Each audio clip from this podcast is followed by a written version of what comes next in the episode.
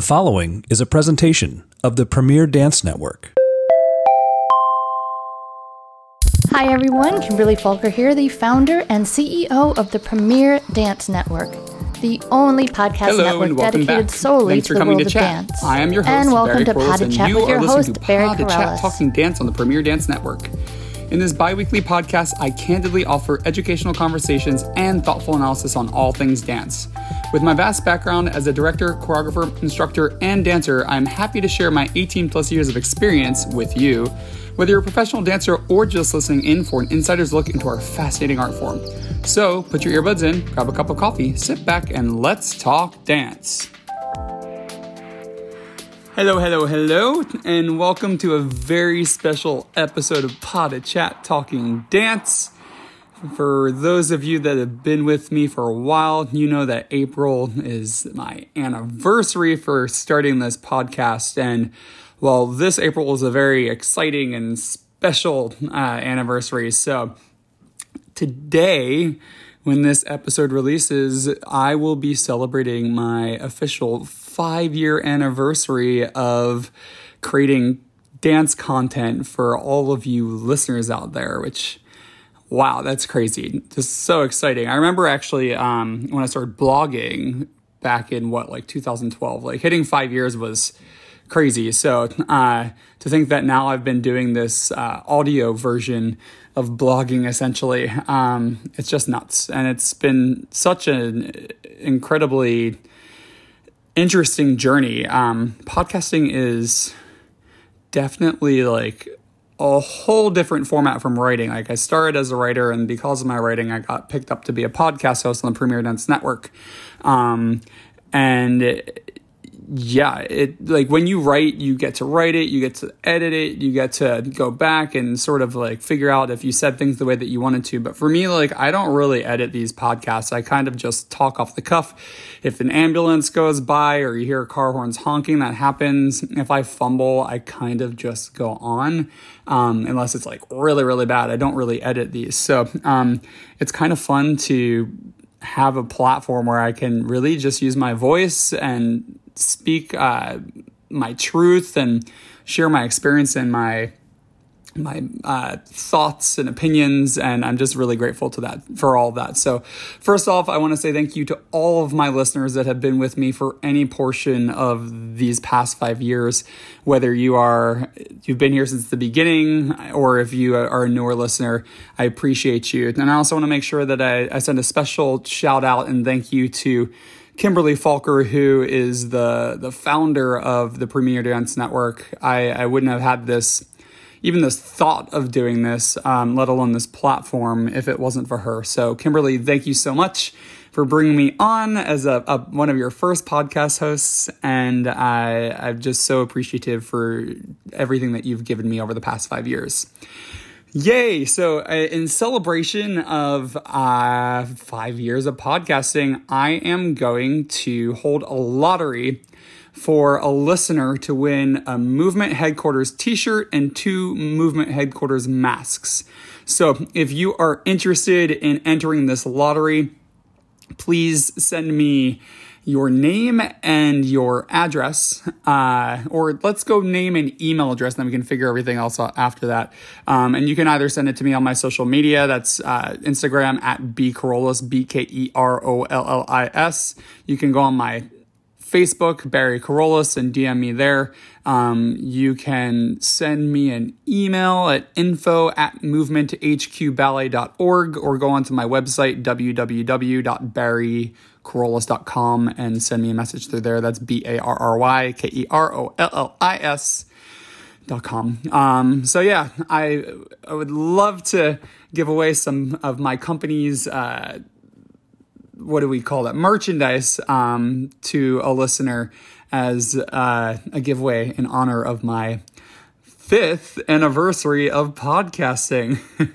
it's funny. I feel like I can, if you listen back to episodes from like 2016, 2017, you can probably hear like how much my voice has changed.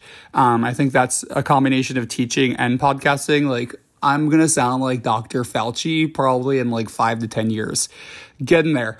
Um, but yeah, so that's very exciting. Uh, I'm just so happy that I, have achieved this uh, this not hallmark. What's the word I'm looking for? This uh, yeah, I've gotten to the point.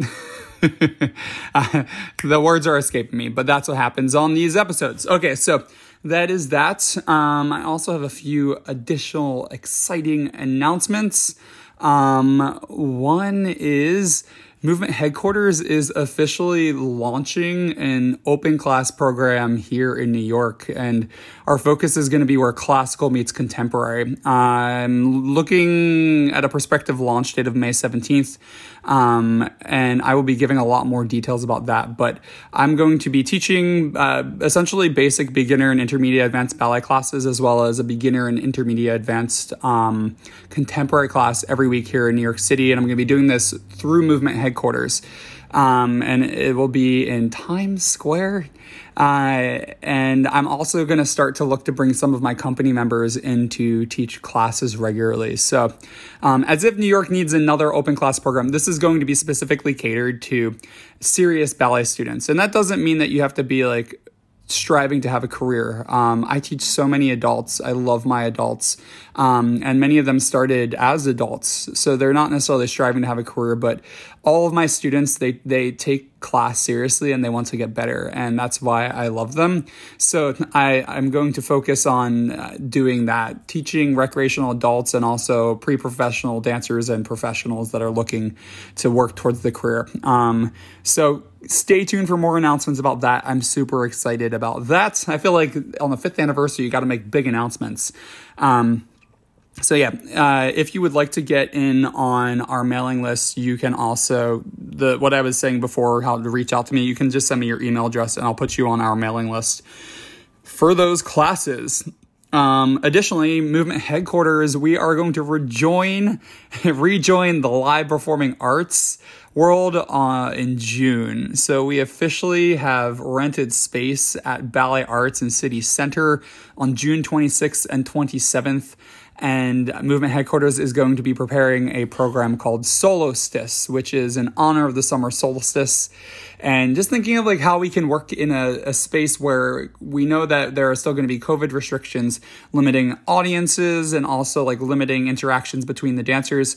Um, this is going to be a program that is that is mostly solos and is inspired by the uh, the upcoming summer. So um, I'm really excited to do this. I'm of course nervous to be preparing to launch something like this, but um, I think we're gonna do it, and I, I like I think it's gonna actually happen. We're like we're definitely preparing to do it, um, but I think it's gonna actually happen, and we actually have uh, a couple of volunteers who are creating a committee to have a gala event included with that. Uh, so I'm just so excited to like get back to doing what I do and uh, what I've been doing for my entire adult and part child life. Um, and so yeah, June, June 26th and 27th, if you're in the New York City area, uh, just keep an eye out. We're gonna be sharing information about how, how to get tickets and exactly what we're going to be doing there. Um, yeah, other than that, I'm leaving. It's I'm recording this on Thursday. It will release on Saturday. Um, but I'm actually leaving to teach and judge at a co- competition and convention in Iowa tomorrow morning. So, um, I'm fully vaccinated. I'm two weeks. I'm more than two weeks in. Um, I'm excited to go meet a new community safely, um, and to start just doing like what I do. So, uh, yeah, that's everything that's going on. Um, I I feel like we're finally starting to see the clouds um, separate after what a, a wild experience. Um, I know that we're not there yet, and we do need to still like wear masks and socially distance the best that we can. Um, but it, it, definitely feels like we're moving forward, and I I feel like like I've, I've been saying pretty much since like June and July of last year that like those of us that stick around here in New York, like it, it's it's been hard, but I think also at the same time like we're to be the ones that like really benefit from having stuck around here. And I told everybody that like it's to start with like the people that are here are going to start to get opportunities and they're going to start to whisper to other people and then more people are going to start coming back that's already happening the first wave of, of artists uh, are returning to the city and i feel like within like three months, it's going to explode. It's going to be back to normal. Um, and even outside the dance world, like just walking through Times Square, um, to teach the other day. I like looked around. I was like, oh my god, there are tourists here, which um, I've missed. But then also I've gotten used to like being able to walk around without crowds. So it's going to take some adjusting. Um, but yeah, that's that's what's going on. Fifth anniversary open class program where classical meets contemporary, um, and we're going to rejoin the live performing arts scene. So all very, very exciting things happening. So let's get to our content for today. Um, I was thinking, what is the best way to celebrate a fifth anniversary of podcasting? And I, I thought I, I love doing like number podcast, like 10 things. So I was thinking, I'm going to do five things that I've learned since starting podcasting. And this is not all directly related to podcasting. Um, it's like things that I've learned because um, I was in a really weird place when I started podcasting because I started performing professionally like in 2003. I did a guesting gig with American Ballet Theater before they had their JKO school. I was David Hallberg's second cast when he was still in the corps um, at American Ballet Theater with Romeo and Juliet. So that was 2003. And then I joined Houston Ballet after that, went to Pacific Northwest Ballet for seven years, and then went to BalletX. And if you've been listening, you know all that drama. And then I freelanced across the country for four years after that. Um, and I had my career ending injury in, in, Oakland Ballet um, in May of 2014. Um, so I, in 2014, I ended up doing different things just because I thought I was going to get back to performing. And it took me well over a year and a half, almost two years, to like really come to terms with the fact that I uh, was done performing. And essentially, that was like right around the time, like when I finally realized I was done with my performance career. Um, that was around the time that I started to transition, and that's when my podcast came about. So essentially, for those of you that have been with me since the beginning, you have been with me as I've experienced like a true transition into the second stage of my career. And I've done a lot of things, I've tested a lot of things out and failed. I've had like incremental like successes, I've had major successes, I've had like everything in between. So it's been like 5 years of life. And um yeah, so it's been it's definitely been a transformative 5 years and I, I've learned a lot throughout this experience, and I've been glad to be able to share with you guys. So, yeah, the first thing um, that I learned, I guess, that relates to that is that uh, a career is fluid. When I started this podcast, like I said, I, I was just about to, to admit to myself that my performing career was over.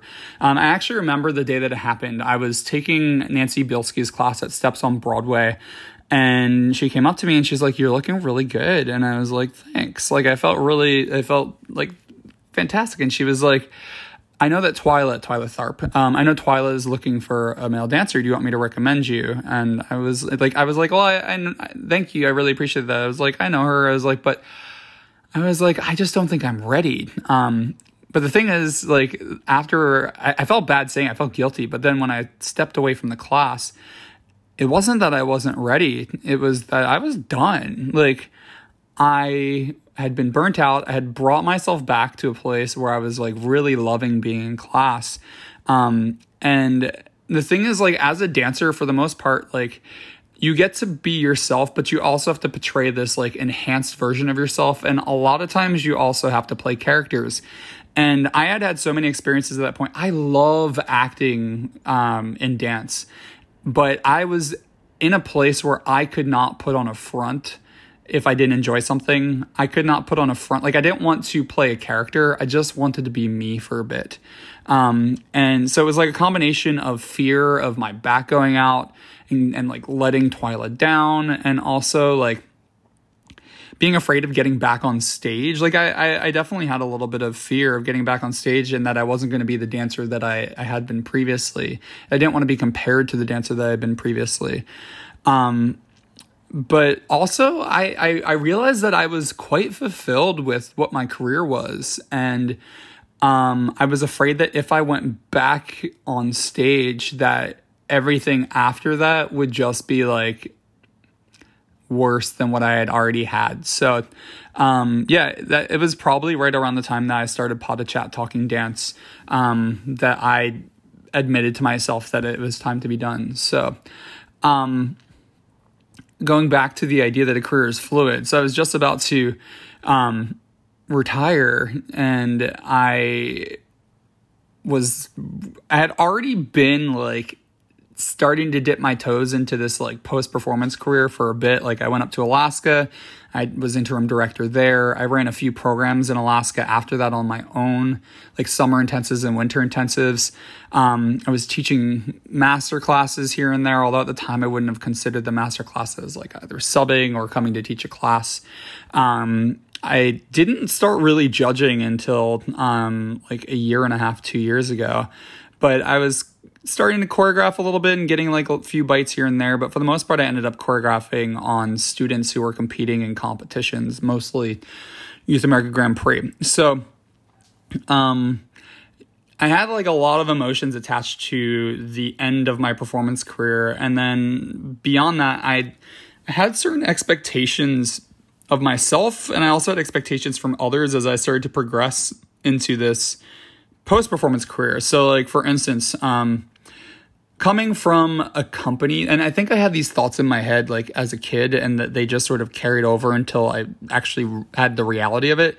But I think as a teen, I was always like, I have to dance for a big company because if you look at people who are in charge of big schools and choreographers and um, doing like high level um, dance jobs, they all had like the pedigree of like a major company. Um, so once I got into PNB in Houston Ballet, I kind of like thought that I was set for like my post performance career. I just imagined like as soon as I'm retired, I'm going to be able to go anywhere in the country and say, I dance with Pacific Northwest Ballet.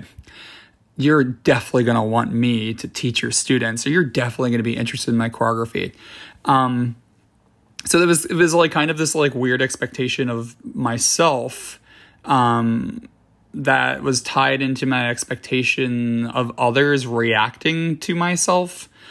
Um, so it, it was fascinating to see like that that expectation did not live up to itself. Um, the loss of self and the evolution forward uh, from the point of like when I say the loss of self, I mean like that saying like every dancer dies twice like that losing my identity as like a stage performer and then starting to evolve into these like this teaching choreographing writing aspect of my life i i almost assumed that they would be a given and they weren't.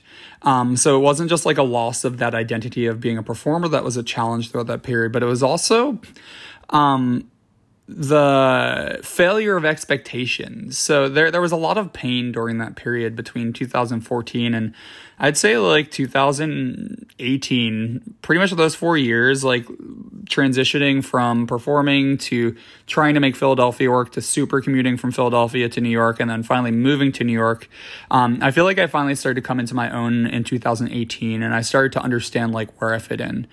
Um, but yeah, I ended up trying a bunch of things and like some things have stuck and some things haven't. Some things have evolved. Like my work um choreographing on students for youth, youth america grand prix has evolved into my work like working for youth america grand prix.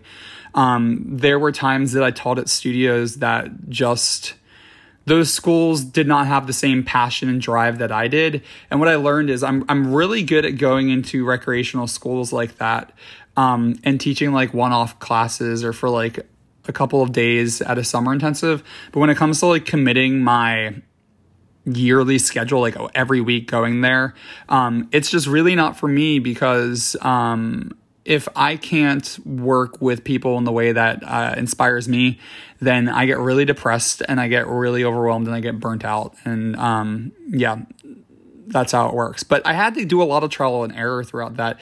And in order for that trial and error to be to happen, I had to be really fluid. There were like there were times where, like I said, my expectation was like, oh, I would easily be able to get uh, a teaching job. So like for instance, in Pennsylvania.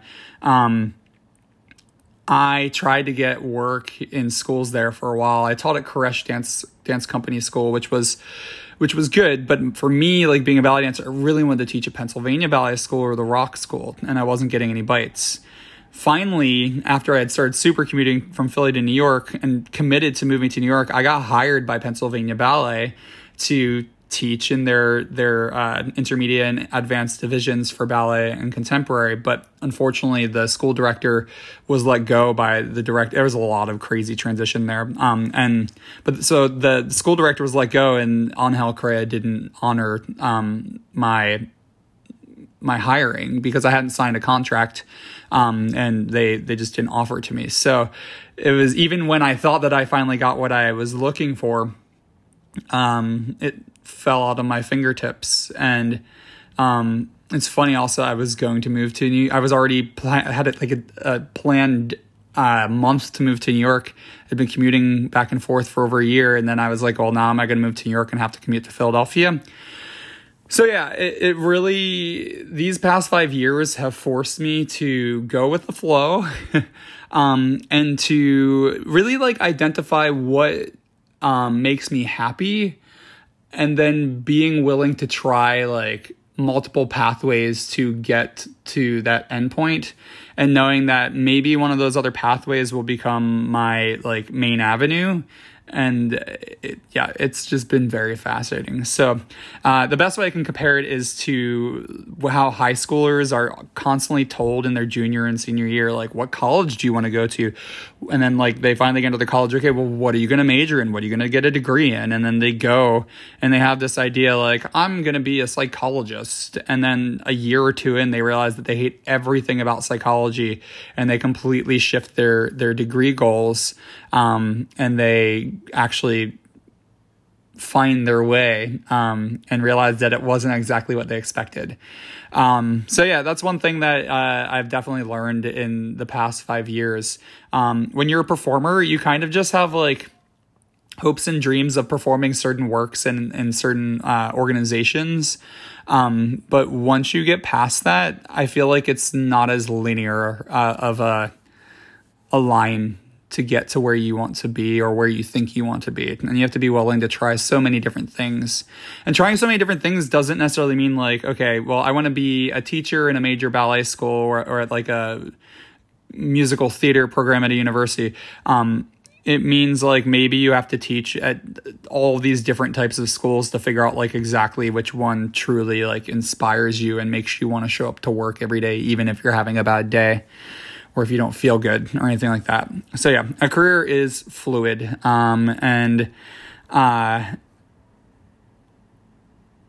yeah, I was gonna say something, but I think I'm gonna talk about that later. All right, so um, my second thing I've learned um, since starting podcasting this is actually something I've been discussing with um, my my close friend Trisha Carter, who is uh, she wears multiple hats. She's the executive director of Miami Dance Hub, um, which offers resources to dancers in Miami, and she also is the company manager of Dimensions Dance Theater in Miami, and she dances for the company as well. Um, so we we've been talking a lot lately about this idea that the higher up you progress in a a field, and this is definitely true for the dance field, the lonelier it is. Um, it was funny because we were actually talking about this um, the same day, and then she sent me an, an actor. I don't know who this actor is. I'm just going to put this disclaimer out there, but apparently they're like a well known actor. Um, Emilia Clarke, she had posted on her social media, and it said, Being a successful actor, I'm not quoting this, like, I don't have my Instagram open, but um, it was something along the lines of being a successful actor means sitting alone in your trailer, sitting alone on an airplane um, like not seeing your family on holidays, things like that. And it was pretty much just saying like that the more successful you are as an actor, the lonelier the situation is. And it was crazy because we had actually been talking about that earlier in the day, and then she found that and sent that to me. Um, so yeah, the higher up you progress in, especially I can speak to the dance field, the lonelier it is. Um, when you're like a dancer in the corps de ballet, um, or like doing dancing group pieces, and you're not necessarily getting solos and like leading characters, you you have a you're dancing in a group, you're rehearsing in a group. Um, when you go into your dressing room, you have a bunch of people in the dressing room with you. Um, and I know that everybody usually has aspirations to climb higher within a company, um, but there really is something to be said about the camaraderie of working in a group in that way. Whether you're like a chorus boy or a chorus girl, or shall we update that to chorus woman and chorus man um, on Broadway, or if that means that you're dancing in the group of a contemporary piece, or if you're in the corps de ballet of a ballet company, um, you have like a group of people to support you and if you do well they can tell you if you do well. If you uh, if something's not working they, or you have a bad day you have people there to support you. Um, this never really crossed my mind. Like when i was in, in the corps, i was like i want to be a principal and and now looking back at like the principals they end up getting their own dressing room and obviously that's so they can focus and really just like do what they need to to lead a production. Um, but at the same time, it makes sense that they get a little bit more, they, they get a little quieter. Um, when they become principals, they don't necessarily interact with other dancers as much. It's because they've been physically separated for a lot of their work. When they have rehearsals, they're working on solos in the studio with like one on one, or they might do a pas de deux, it would be two on one, or maybe there's like a second cast in the studio with them. So it could be like five people in the studio. Where when you're dancing a corps piece, it could be like 30 to 40 people in a studio all at once. Um, so that's like a, a good example when it comes to dancing. But then once you remove yourself outside of the performing aspect of your career, um, now you are a teacher or a choreographer um, or a writer. And a lot of the work that you're doing, you are either by yourself preparing or you're at the front of the studio. And if you need support, um, there's not a lot of people to turn to because uh, like for instance, I teach my my classes, and my students look to me for feedback. Um, the only feedback I might get would be from a boss, and lately, a lot of the work that I'm doing, I'm my own boss. Um, choreographically, I, I do get feedback from audience members and fans and other dancers, but when it comes to critical feedback, it, it happens a lot less. Um, honestly like i feel like at times i live in silence. I like i'm giving and giving and giving and giving giving and i'm like okay well how do i move forward? How do i get better grants for my company? How do i get commissions for my choreography? How do i get my company to tour? Um, i don't understand this aspect of uh, like this this area of leading a company. Um, who do i turn to for help? There's so many fewer people um, and like at times I might just like if if I'm not teaching or choreographing, I might be in my apartment for like days working on things and not talk to anybody except for my husband. Um so yeah, I've learned that the longer I'm in this career and the the better I do and the the higher up I, I my profile gets, um, the quieter it is, the lonelier it is, and the less critical feedback I get. So you have to be really self driven. Um, I mean, it's kind of just like this podcast. Uh, I think a lot of people think that a podcast is exactly like radio. Um, and if you think like radio, it's playing all the time um, in cities and in towns. Um, podcast people actually have to go and find them and then listen to them. Um, and especially in a niche like dance, I don't think really any dance podcast has like an insane following like a local radio station. I know conversations on dance, my friends Michael and Rebecca, their their podcast is quite popular, but even even them, I doubt that they have like tens of thousands of people listening to their podcast every single day. Um, so what ends up happening is um, sometimes you get like some feedback like somebody would say i loved your episode or like when i was teaching more in person like people would come into my class like every once in a while and they'd be like oh my god i listen to your podcast and be cool because it be somebody from japan or somebody from like europe or somebody uh, from california. They come and take my class because they they listen to my podcast and that's amazing. But a lot of times I, as my friend trisha said she's like it's like you're in an echo chamber where like you're kind of talking to yourself. Like right now, I am in my room on my phone talking to myself. This is the echo chamber. Um, and I don't always get a ton of feedback. Um, sometimes I could go three to four months without hearing like any direct feedback from a listener. Um, and then in a week, I could hear from five people. So it even goes with podcasting, teaching at the front of the studio, people relying on me, very little critical feedback. Choreographing. right now, all of it's through my company. I'm not getting commissions at this at this point in time. Also, like who's commissioning because everything is shut down. Um, so not really getting any feedback aside from like people who watch my choreography uh, digitally. Um, writing, I do get some some critical feedback as a writer with Dance Magazine and and uh, Dance Teacher because I have an editor, but. Um, that's probably one of the only places. My podcast is completely self-produced. I, I finish it, I send it off to my my uh, my producer Kimberly Falker, and she puts on the intro and the outro um, to these podcasts. So yeah, the higher up you progress in the field, the lonelier it is. That's something that you should be aware of if you like really have a hunger to uh, go into the field beyond a dancer and to be a leader within the field. Um, be aware of that and make sure that you have a support system set up to handle that because um, loneliness can also equal depression and loneliness and depression and work and lots of work can equal burnout. Um, so yeah that is my advice on that. I've, I've learned so much in the past five years.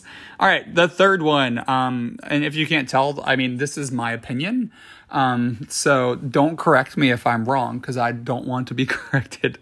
I'm just kidding. Be nice. Um, I feel like I'm a good storyteller. Uh, and obviously, I like to talk a lot. Uh, when I was younger, I would tell stories about my life to anybody and everybody. Um, like I remember when I was like five, my mom used to she used to pay me off. Sorry, mom, telling your story. Um, she said that I would talk so much that uh, what she would do is she would say if I could stay quiet for half hour, um, she would give me like a dollar or two dollars or something like that. So I would run into the kitchen and I would set the timer on the microwave. And she didn't believe it, but I, I could do it. If you if you offered me money, I could stay quiet. Um, and then the second the beeper went off, I'd be like blah blah blah blah blah. so yeah. Um, then when I left home, uh, I, I distinctly remember certain friends, um, Trisha being one of them. Trisha and I met at the Kirov Academy of Ballet.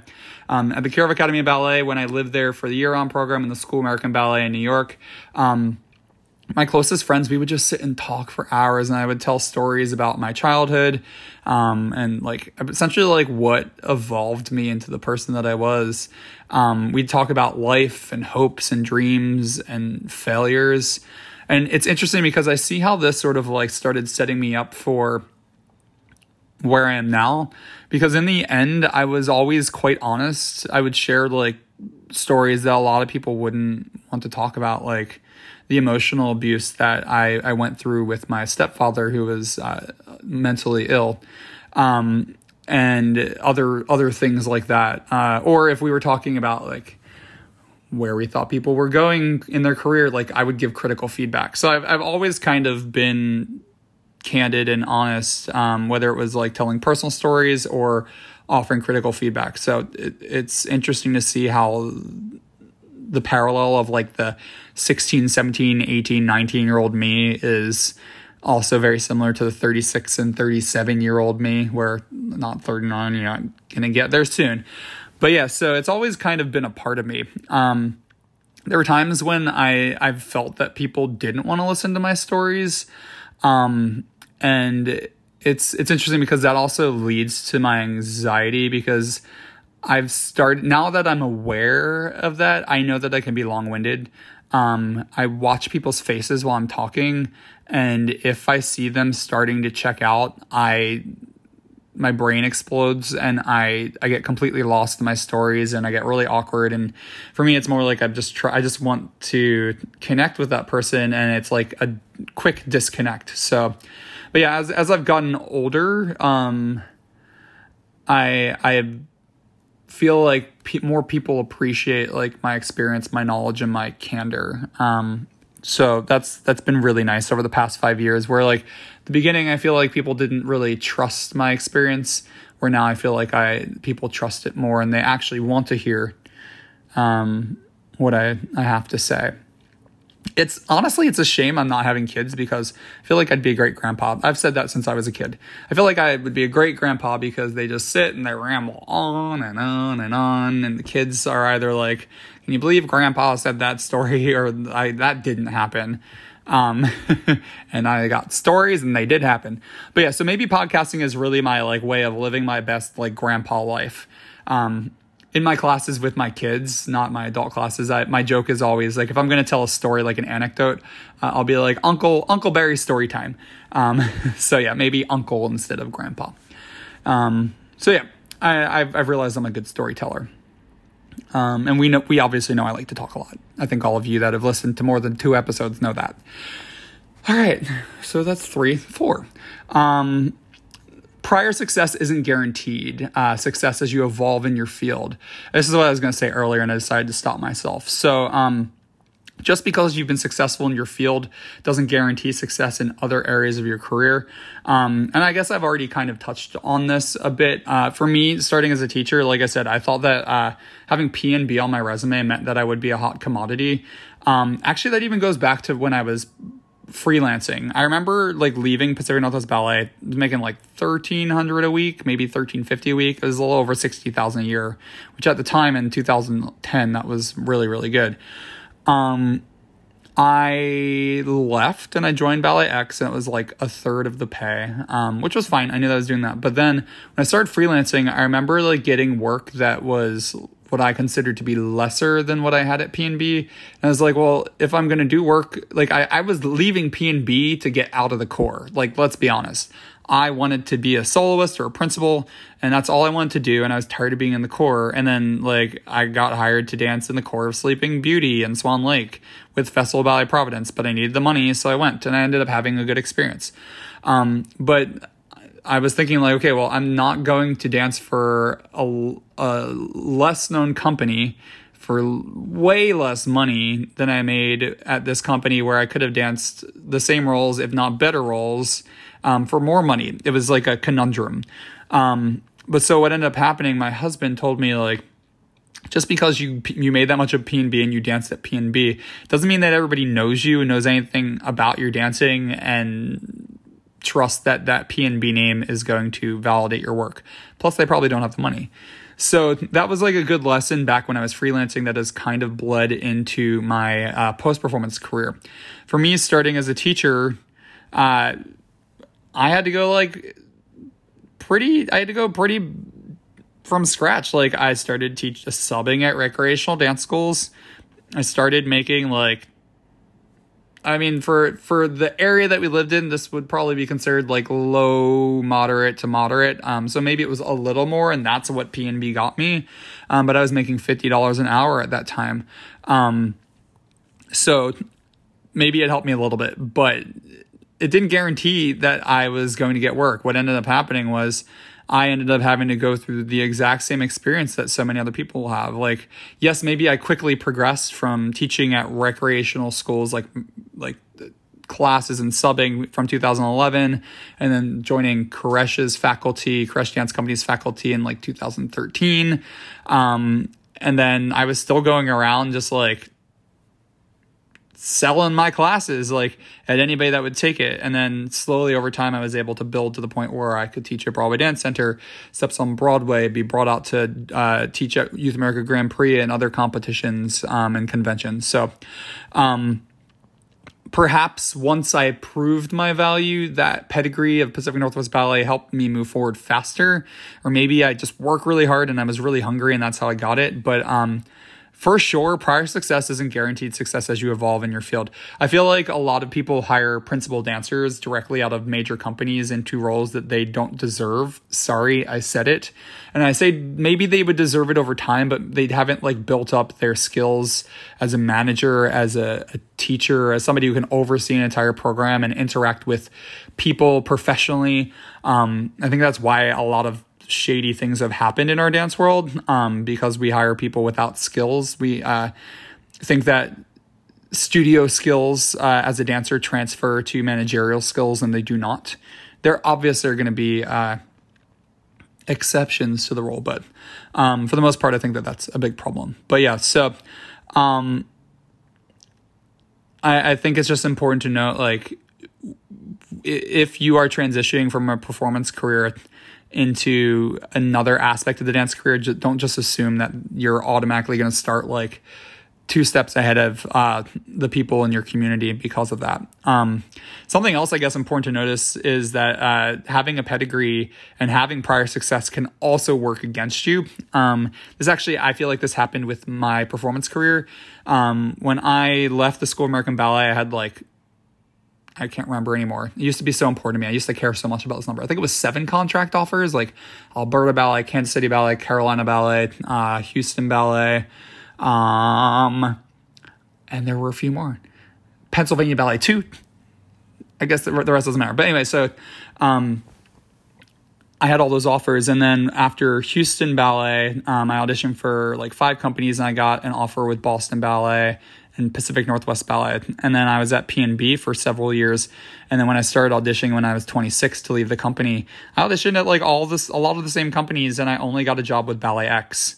Um, and the challenge was I was too experienced. I cost too much. They probably looked at me and said like, great dancer, but we probably won't have as much time with him. So it's not worth like spending the money and bringing him here because he'll probably retire in a couple of years. Um, I don't know. I'm not those people, but um, it can work against you. Uh, I today where I am now, there are times that I tell people my rate, um, and I don't get that work because it's too high, and um, it's not necessarily a bad thing. And sometimes we can obviously negotiate and find a, a meet in the middle. But say if somebody offers me forty dollars to teach now, um, that's less than I made when I first started teaching. So, um, yeah, prior success doesn't guarantee future success in your field, but also prior success can work against you. Um, just really interesting thing to learn um, along this pathway forward in this crazy, crazy dance field. Um, all right, my last, my last thing that I've learned in the past five years since I started podcasting. Um, you truly have to love what you do to sustain yourself in any field. Um, I, I, I, remember growing up as a kid because um, right now I'm like so immersed in the dance field. Um, most people I know are in the dance field, and then the people that I don't, they're. Uh, I mean, especially living in New York, they have like jobs that are very uh, eclectic. Um, where I grew up, it was more like a lot of people would just grind. It was like they they worked to live. Um, they didn't live to work. So uh, there were a lot of people who really hated their jobs. Um, they hated every hour that they were on the job, but then they would come home and they'd just be able to relax. So um, in the dance world, it doesn't work that way. And in, in fields like the dance world, it doesn't work that way. You truly have to love what you do to sustain yourself. Um, I've burnt out way too many times pushing too hard trying to make things happen. But in the end, I've always come back to push harder. Whether it's been teaching too much, working in organizations that take more than they give, um, even creating too much content, which uh, happened in 2017 when I finally decided to stop blogging. Um, not getting accolades, I feel uh, I've I've worked for, whether that means like a grant or commission or even just like a boss coming up to you and being like, "You're doing a really good job. I need. I should give you a raise." Um, there's so many things that uh, have gotten in the way of me having just like a straightforward, like completely happy, like easy career. Um, it's not an easy career, but I, what I've learned, like when I burnt out from performing, like I was still giving myself class alone in the gym. Um, when I've been teaching too much, like I, I still have continued to teach. Um, so yeah, I've always wanted to dance. I've want, always wanted to create dance. I've always wanted to teach dance. I've always wanted to write about dance and talk about dance. Um, and even when I've been burnt out, maybe like I've had to uh, turn the the volume down in a certain area for a while and sort of like reevaluate and readjust like how loud I want to turn that volume up, um, or if I want to turn it completely off um, for a while or for ever or for a short period of time. Um, but I always come back to it. Um, and that's why I think I've been able to sustain myself in the field. Uh, and also with this podcast for an insane five years as I've transitioned from uh, dancer, like company dancer, to freelance dancer, to teacher, choreographer, writer, director, and pod- podcaster. Um, so if you truly like if you're in this dance world and you think that you're really passionate about it, I like what I would recommend for you to do is to figure out like why you love it um, and then start to build other avenues within the field that you can do concurrently with like your main thing whether that's like performing teaching choreographing directing writing etc um, because i think that what really sustained me through the hard times was that when something was taken from me or something wasn't going well or if i was just exhausted um, I could always turn to another segment of the field. Like when I wasn't getting the choreography jobs that I was hoping for, I, I really started to like hone my focus into teaching. Um, now that my company is really uh, starting to grow, I'm I, I pulled back my teaching a little bit. I used to teach like every day of the week. um, obviously, the pandemic has had something to do with it. But when I actually launched the company, I did remove um, several days of teaching outside of the city from my schedule. So, um, yeah, if you want to sustain yourself, create multiple pathways. Um, it doesn't have to be like four overwhelming pathways. You could have your one main focus and have like two other like minor minor uh, variations that you're working on. So, um, that that's that's what I what I've learned. That's what I I share with you. Um, I hope that these help you continue your pathway forward and that you continue to find passion in the dance world and that as we open up the performing arts and we can return to some semblance of what we we used to do in person performances uh, writing reviews being inspired by dance um, creating dance and everything in between um, I hope that you can use my lessons that I've learned over the past five years to help guide you forward in your pathway.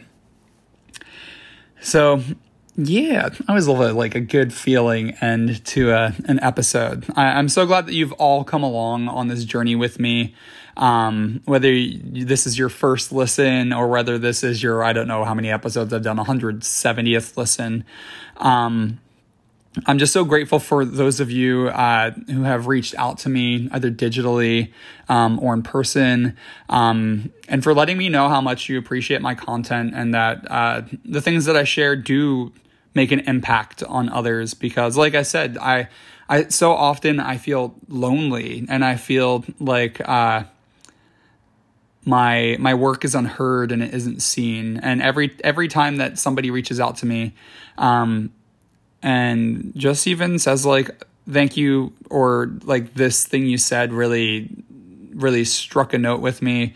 Or um this is like my go-to like driving home from work thing all of those things. Um it just makes me so happy and it really inspires me to continue sharing uh in the way that I have. So thank you everybody. Again thank you Kimberly Falker so much for giving me this opportunity to have a voice um, in a way that so many people have not had uh, an opportunity. Like we really started podcasting when podcasts were really popular, like early 2000s, and then they kind of died, and then they came back.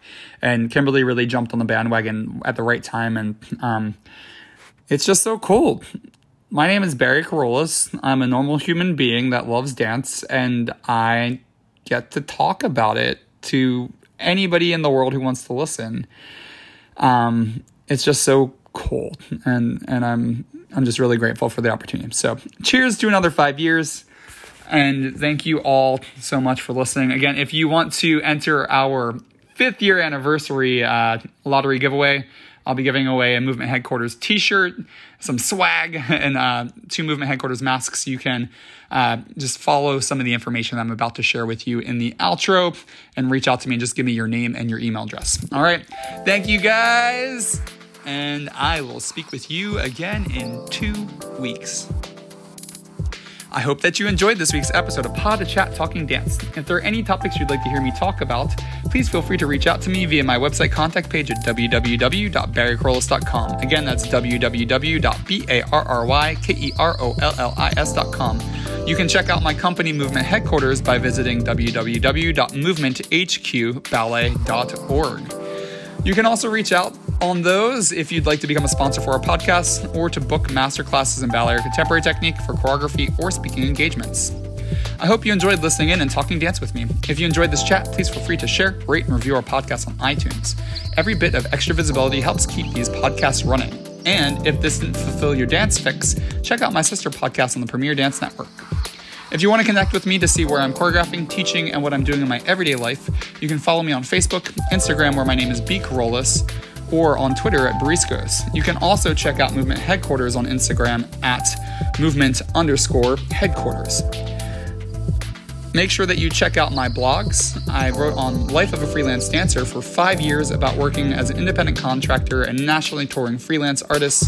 I also wrote on dancing off stage, and that was about the post performance careers of professional dancers. If you'd like to check out my choreography, you can visit one of my two YouTube channels by going to youtube.com and typing in B Kerollis or Movement Headquarters. Thanks for listening in to Pod de Chats. I hope you return two weeks from this Saturday to talk dance with me. And remember to go out and support your local dance scene.